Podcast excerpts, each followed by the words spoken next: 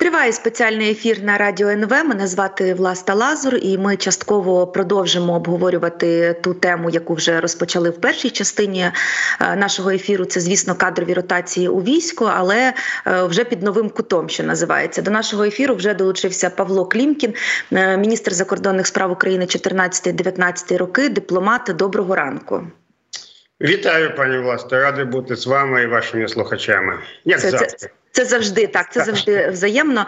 Е, коли я казала про е, новий кут, я звісно мала на увазі е, за вашими спостереженнями, або можливо вам вже доводилося чути в якихось неформальних бесідах, як кадрову ротацію у війську, заміну залужного на сирського сприймають міжнародні партнери. Як на мене, вони сприймають як частину взагалі глобального кадрового перелаштування. Я так розумію, що наші західні партнери очікують на набагато більше. Е, в тому числі в осяжній перспективі, і вони саме саме так це бачать. Е, з одного боку, вони кажуть, так, звісно, Україна це демократія і має право відповідно до демократичних процедур е, приймати ті рішення, які потрібні. А з іншого боку, і це теж я чув неодноразово.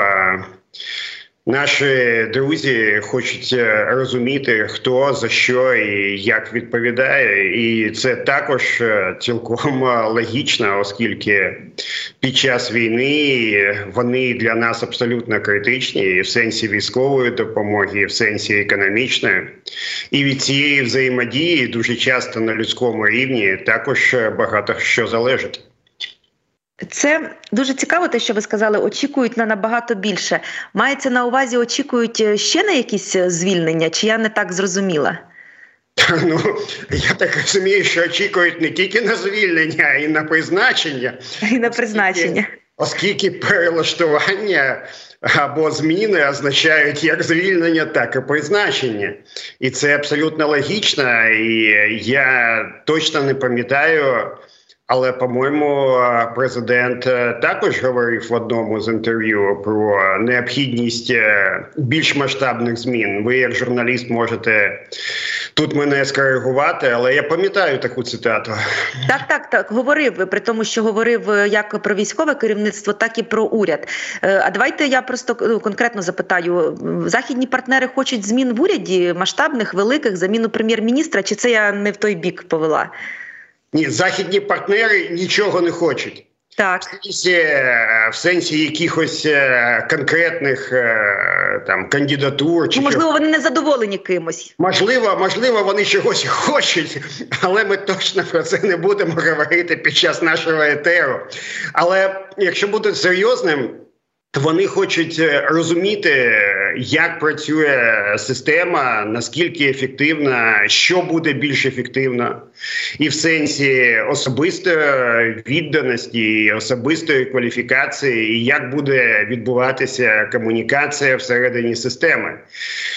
Ну, я вже сказав е, під час війни е, з е, тим, що ми критично залежні від них, і в сенсі військової допомоги, і в сенсі економічної допомоги, це це визначально.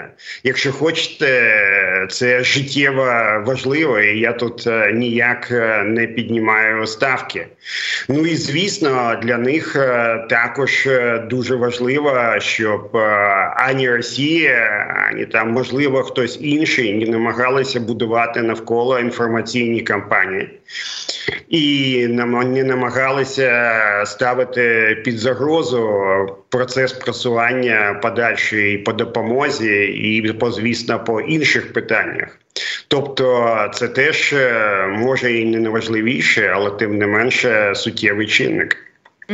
А от е, повертаючись до до залужного, е, публікація в, The Times е, свідчить про те, що нібито Вікторія Нуланд, е, радниця з політичних питань Антоні Блінкіна, коли вона минулого тижня приїздила е, до Києва, так от The Times пише, що нібито вона е, не задоволена, не підтримала, не підтримала тоді ідею про відставку залужного. І знаєте, це суперечить насправді тій офіційній комунікації, які, яку ми чуємо від Білого Дому тому. Вони кажуть про те, що це суверенне право українського президента, кого і куди призначати. Ми не хочемо втручатися.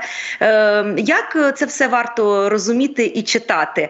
Е, Можливо, у вас є більше інформації, все таки там задоволені чи не задоволені? Чи можливо висловили більше аніж сказали офіційно? Я на жаль кожного ранку переглядаю потік е, західних медіа. Це наслідки професійної деформації багаторічної, від якої я позбавився, е, але не остаточно. Е, там стаття в Таймс, але така сама є стаття в політика, яку читає значна частина політичного класу. Потім є статті в німецьких медіа і так далі. От е, я звичайно не фанат е, цитувати. Е, російських авторів, але тут не стримуюся. Тим більше Булгакова, якого зараз багато хто і абсолютно справедливо звинувачує і в шовінізмі, і в проросійськості. Але у нього, як пам'ятаєте, була така забавна фраза: та не читайте цих газет. От я насправді з повагою, і як ви знаєте, з дуже великою ставлюсь до журналістів, але сприймати факти які знаходяться там, ну потрібно з певним з певним розумінням. Я вважаю, що насправді для наших друзів, і тут і тут я говорю вже абсолютно серйозно. Е, Справа не про особистості, справа про те, щоб ми працювали як єдина команда. Ми маємо фундаментальну нестачу і людського, і інтелектуального, і фінансового ресурсу. І це, це є факт. І те, що для нас е, кожна людина критична, це однозначно. Кожна людина, яка має досвід, однозначно. Але головне, щоб ми могли працювати сьогоднішній, завтрашній, якій завгодно ситуації, як єдина команда. Оце для наших партнерів е, має вирішальне значення, і це я чую майже майже кожного дня. І реакція наших е, партнерів на ці кадрові там зміни, на подальші кадрові зміни, які я думаю будуть полягає в тому, чи люди, які мають е, хисти, які мають досвід, які мають знання, знайдуть застосування всередині всередині нашої системи е, і достойне застосування. От від цього насправді буде залежати реакція, але вона не буде миттєвою, вона не буде там сьогоднішньою чи завтрашньою. Вони бачать ситуацію стратегічно. Ми дуже часто, на жаль, як ви розумієте в плані емоційної зарядженості живемо сьогоднішнім днем, але або навіть сьогоднішньою годиною. Це зрозуміло, але тим не менше потрібно бачити перспективу. От е, я вам скажу, що ви ви сказали, що ви не позбулися цієї звички читати західну пресу. Так е, ви також, от е, до сих пір, дипломатично, коли треба, дуже дипломатично відповідаєте. Відповідь треба, знаєте, між між рядків читати. Ось, але те, що я зрозуміла, що е, персоналія не має значення, і партнери просто зараз будуть спостерігати наскільки ефективно, наскільки м, талановито. Е, Україна використовує те, що вона має, і і, і, і рухається там з якоюсь більшою можливо стратегією, аніж сьогодні на завтра живе. Так, на жаль, е, я абсолютно не хотів намагатися щось там пропітляти межедощем чи між крапелек. Я хочу сказати, що е, ми найбільш обмежений ресурс. Е, це звучить цинічно, але тим не менше, у нас на сьогодні це люди. Ми не можемо дозволити собі розкидатися ким завгодно, незалежно від позиції, посади, віку. Ми маємо зрозуміти, що кожен повинен мати емоцію і розуміння, де його місце в цій війні. Це стосується кого завгодно, пана Валерія, всіх військових, цивільних. Тому нам потрібно зрозуміти, хто і як може докластися. Якщо якісь сили, емоції, знання вони не використовуються, то це проблема для України, але також проблема для наших друзів і партнерів. А в якій якості ну напевно це не їм вирішувати. Додам лише до контексту того, що ви сказали, згадуючи Валерія Залужного. Ну поки що ми не розуміємо, де і як е, його вміння і навички будуть е, застосовані. Принаймні е, про це поки що ніхто нічого публічно не заявляв. От а сам Валерій Залужний, ну це українські медіа писали, можливо, просто там піде в якусь чи відпустку, чи чи здоров'я своє поправити. Словом, це питання відкрите. Ми ми цього напевно не знаємо. Якось знаєте, дуже це вже до іншої теми. Переходжу. Дуже як на мене в Україні непоміченою пройшла е, зустріч е, Байдена і федерального канцлера Німеччини е, Олафа Шольца. Вони між іншим зустрічалися і навіть звернулися до конгресу, щоб конгрес не зволікав з виділенням допомоги. Ба більше Шольц навіть написав колонку в одне з західних видань, де він закликав надавати Україні зброю Wall Street Journal, де він закликав надавати Україні зброю, інакше і згадав до речі про необхідність поразки Росії інакше війна перекинеться на всю Європу і буде нам, що називається, непереливки. Е, ну це якщо коротко. Можливо, ви помітили якісь е, інші тенденції і характер цієї зустрічі? Так. Я двома руками підписуюсь під е, всім, що ви сказали, але у нас дійсно не розуміють, що це з початку року найважливіша зустріч міжнародна в контексті України. Ця зустріч про визначення спільної як стратегії, так і тактики стосовно нас, як можливість е, допомогти і замінити один одного в контексті внутрішньополітичних проблем, причому як в Штатах.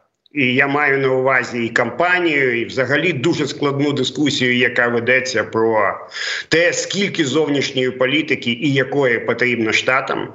Це також Європа, європейські вибори, непроста ситуація з підйомом правих, в тому числі в Німеччині. А скоро будуть е, вибори в федеральних землях, де права партія Альтернатива для Німеччини має позиції 35-38%.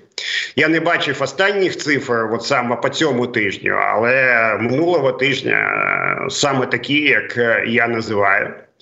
Німеччина на сьогодні навіть е, по обсягах військової допомоги по грантах це однозначно номер два, а в Європі номер один.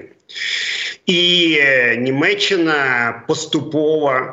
На жаль, заповільно, але тим не менше поступово розуміє, що крім Німеччини ніхто Європу не зможе зробити з лідерським драйвом. Тобто хтось очікував це від Макрона. Я не хочу ображати французького президента. Він дійсно багато робить, але без Німеччини все європейське рівняння станом на сьогодні або станом на завтра не працює. І зверніть увагу до того, що ви сказали, реакція Олафа на путінське інтерв'ю яке розійшлося, яке там багато хто подивився. Так, так, так. Він здається, назвав його ганебним, якось так, тобто дуже негативно висловився. Він, е, крім того, він сказав, що це просто підтвердження імперіалістичних намірів мислення Путіна.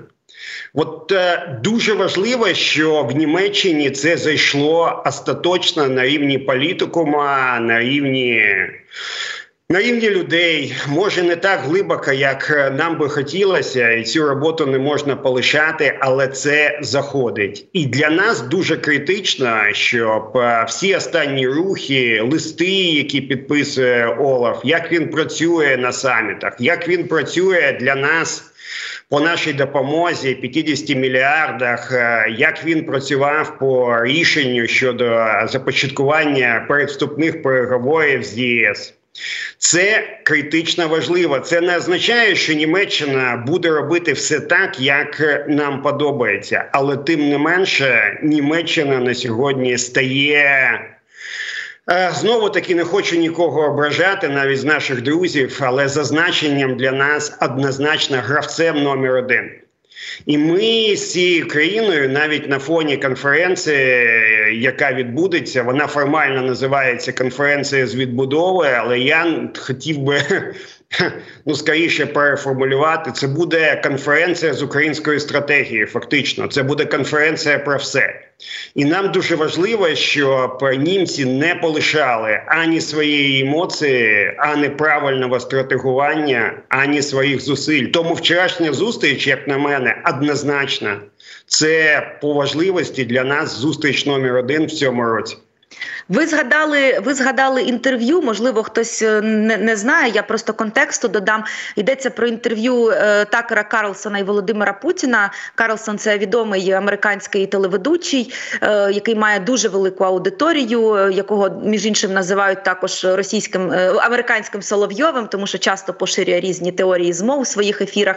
Ось він записав інтерв'ю з Володимиром Путіним дві години. Перед інтерв'ю спеціально для цього приїхав в Москву. Російська преса з цього зробила робила там окрему подію, відстежувала кожен крок. Перед інтерв'ю він сказав, що поставить Путіну гострі питання. натомість Путін йому прочитав там е, так звану історичну лекцію для українців. Нічого нового. Ми вже ці лекції багато разів чули. Е, ось а Карлсон не поставив Путіну насправді жодного питання про військові злочини Росії, наприклад, про Бучу або про Маріуполь. Е, тоді в мене питання: от ви кажете, що в Німеччині дуже чітко зрозуміли, що що про там про загарбництво загарбницькі настрої Путіна, е, так е, принаймні німецький політикум. Скажіть, будь ласка, а який ефект е, може мати цю це інтерв'ю на американську аудиторію? Тому що наскільки я розумію, не просто так воно з'явилося саме зараз, коли в конгресі зависло питання допомоги, коли е, американські американські платники податків, американське суспільство можливо е, більше сумнівається ніж на початку вторгнення, чи треба підтримувати Україну. Я так розумію, що це інтерв'ю саме для того, щоб посіяти ще більше ось ці сумніви, чи вдалося. Я не впевнений. По-моєму, е, такер сам охренів, вибачте, ми в етері від е, путінської лекції щодо історії, яку він раніше читав і Макрону. І Шольцу тут е, Путін згадав, що у нього історична освіта, але я по очах Карлсона бачив, що він просто в стані такого м'якого шоку. Ну, власне, поїхав брати інтерв'ю, його справа, його його карма, скажімо так. Е, але інтерв'ю це. Дуже якісна маніпуляція, маємо визнати. Дуже якісна маніпуляція в сенсі того, що Путіну дозволили і навіть допомогли. І такер це свідомо зробив. Е, озвучити на частину ем, американського політикума і головне частину американського суспільства всі тези про те, що, начебто, Путін хоче миру, хоче переговорів, і давайте домовлятися через голову України і через голову Європи. І ми говорили з вами про зустріч Шольца і Байдена. І ця зустріч також про те, що солідарність між Європою і Штатами це критична історія, і що Штати не будуть домовлятися щось е, про щось. І колись е, через голову Європи, і це про довіру, і це достатньо достатньо глибока історія, оскільки Путін постійно тролить, що Європа йде так е, за за Сполученими Штатами і стає в якомусь сенсі залежною. І для Європи, до речі, дуже важливо стрибнути не в стратегічну автономію, як це каже Макрон, а в реально стратегічну дієвість і стати рівним партнером для Сполучених Штатів. Тобто, це якісна маніпуляція. Ми маємо розуміти, що вона зайде на частину а, американських республіканців. У Карлсона там аудиторії там по 60-80 е, мільйонів, і ми маємо подумати, як ці всі наративи, які Путін озвучує, повідбивати. А він сказав е, стільки речей. Е, що їх повідбивати достатньо легко. Він там, як кажуть, плутався в показах, навіть історично. У нього то грамота, та якісь документи Богдана Хмельницького. Потім у нього йде війна між Російською імперією і Польщею, яка відбулася набагато раніше з іншими. Ну тобто. Е, як на мене, це таке странне інтерв'ю, навіть е, з боку Путіна. Що там в голові Путіна вже не будемо. Це це справа для психологів насправді. Але з точки зору меседжів на американську аудиторію, це якісна маніпуляція, і Карсон тут Путіну однозначно допоміг.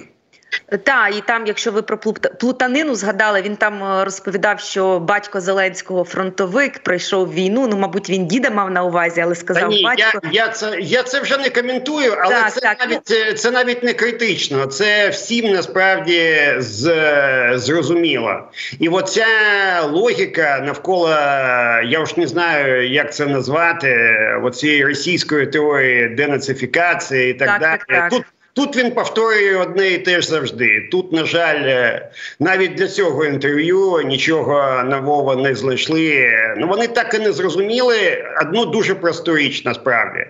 І в Путіна це в голові сидить, і я тут е, з Карсоном, на жаль, згоден. Це він щиро так вважає. Він нас вважає або Росії, або антиросії. І він ніколи нас не буде вважати українцями. Він так і не зрозумів всієї нашої історії. І якщо слідкувати за його логікою, ну у Карла Великого теж колись була велика імперія. Так тепер або Францію до Німеччини потрібно приєднати, або Німеччину до Франції. Ну і ну тобто, от такі речі. Я вже не кажу там про всі всі фактичні речі, які він там схибив. Ну це вже його справа. Там на кісточки це потім розберуть. Але інтерв'ю дійсно странне. Е, наостанок лише скажу, що ми говорили про це інтерв'ю з українським журналістом інтер'єром е, Дмитром Гордоном. і Він сказав, що це була операція ФСБ під кодовою назвою Малюк і Карлсон. Я не знаю, Гордон жартує, чи в нього дійсно якісь там джерела є, але є ще така точка зору. Дякую вам дуже. Е, Павло Клімкін, дипломат, міністр закордонних справ України 14-19 роки. Був на радіо НВ. Дякуємо вам. В нас далі новини. Після новин ефір продовжать мої колеги. Залишайтеся на НВ.